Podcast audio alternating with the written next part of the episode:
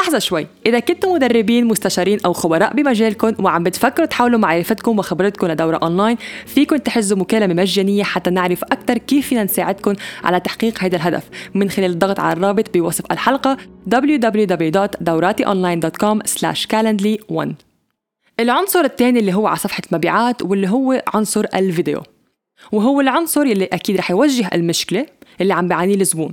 وبالآخر الفيديو رح تعرضوا الحل يلي هو طبعا العرض الخاص فيكم اللي عندكم إياه.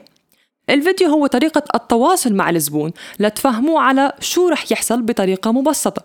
الفيديو مش بالضرورة يكون طويل هو عبارة عن دقيقتين. في بحكي عن النقاط الرئيسية للعرض والرغبة أو النتيجة المرغوبة من قبل الزبون. واللي بوصلنا للنقطة الثالثة أو الجزء الثالث من صفحة المبيعات واللي هي لما نعرض آراء الزباين السابقة على حسب اعتراض الزبون المحتمل شو بيعني هذا الحديث؟ هذا الجزء مهم للزبون يلي بده يشتري ليش؟ لأن بدكم تحطوا ببالكم إنه شيء طبيعي العميل المحتمل لما يزور صفحتكم يمكن ما بيعرفكم وبحاجة لوقت لحتى تصير عنده هيدي الثقة لحتى يقدر يستثمر معكم بالمبلغ اللي عم تطلبوه السعر اللي حيدفعه الزبون مقابل العرض بيعتبر استثمار لو شو ما كان المبلغ. لذلك لما تحطوا آراء الأشخاص السابقين اللي اشتغلوا معكم وحصلوا على نتيجة من عندكم رح يأثر على قرار الزبون بس مش أي رأي رح نحطه.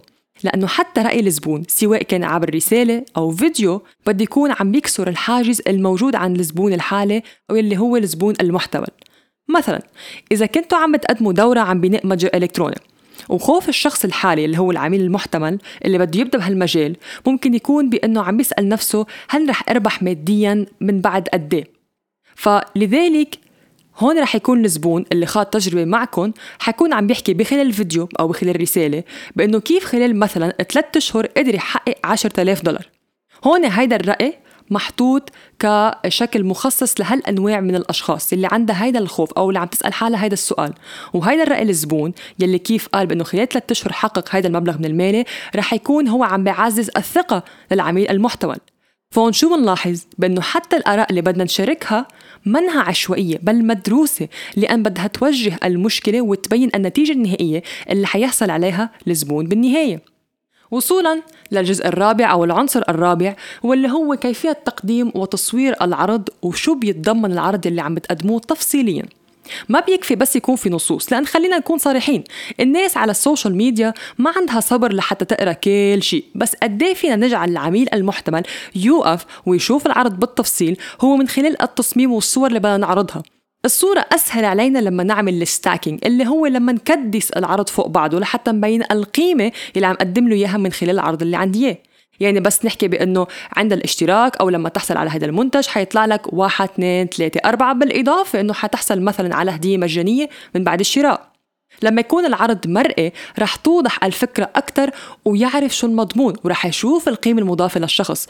بالإضافة بأنه هذا كمان كل شيء مرئي بيعتبر جزء من ال branding آخر نقطة واللي عنا إياها واللي هي الضمانة ال guarantee وهيدا العنصر اللي بريح العميل المحتمل إنه لما يشوف في ضمانة بحس بالأمان. مثلا لما نروح نشتري كمبيوتر أو شي قطعة إلكترونية للبيت بس يقولوا لنا في كفالة أو ضمانة على مدى مثلا سنين بنحس إنه في دعم. يعني إذا خربت القطعة فيني أتواصل معهم. هيدا تماما الشعور اللي بدنا نوصله للزبون سواء عم نقدم لهم خدمة أو منتج. بإحدى الحلقات السابقة أنا حكيت عن كوسكو اللي هي علامة تجارية موجودة بأمريكا وبكندا اللي هي كبيرة. وإحدى أسباب النجاح هو سياسة الترجيع لديهم يلي إنه إذا اشتريت غرض وما عجبني أو خرب فيني رجعه أو أبدله؟ يعني في ضمانة من دون أي سؤال.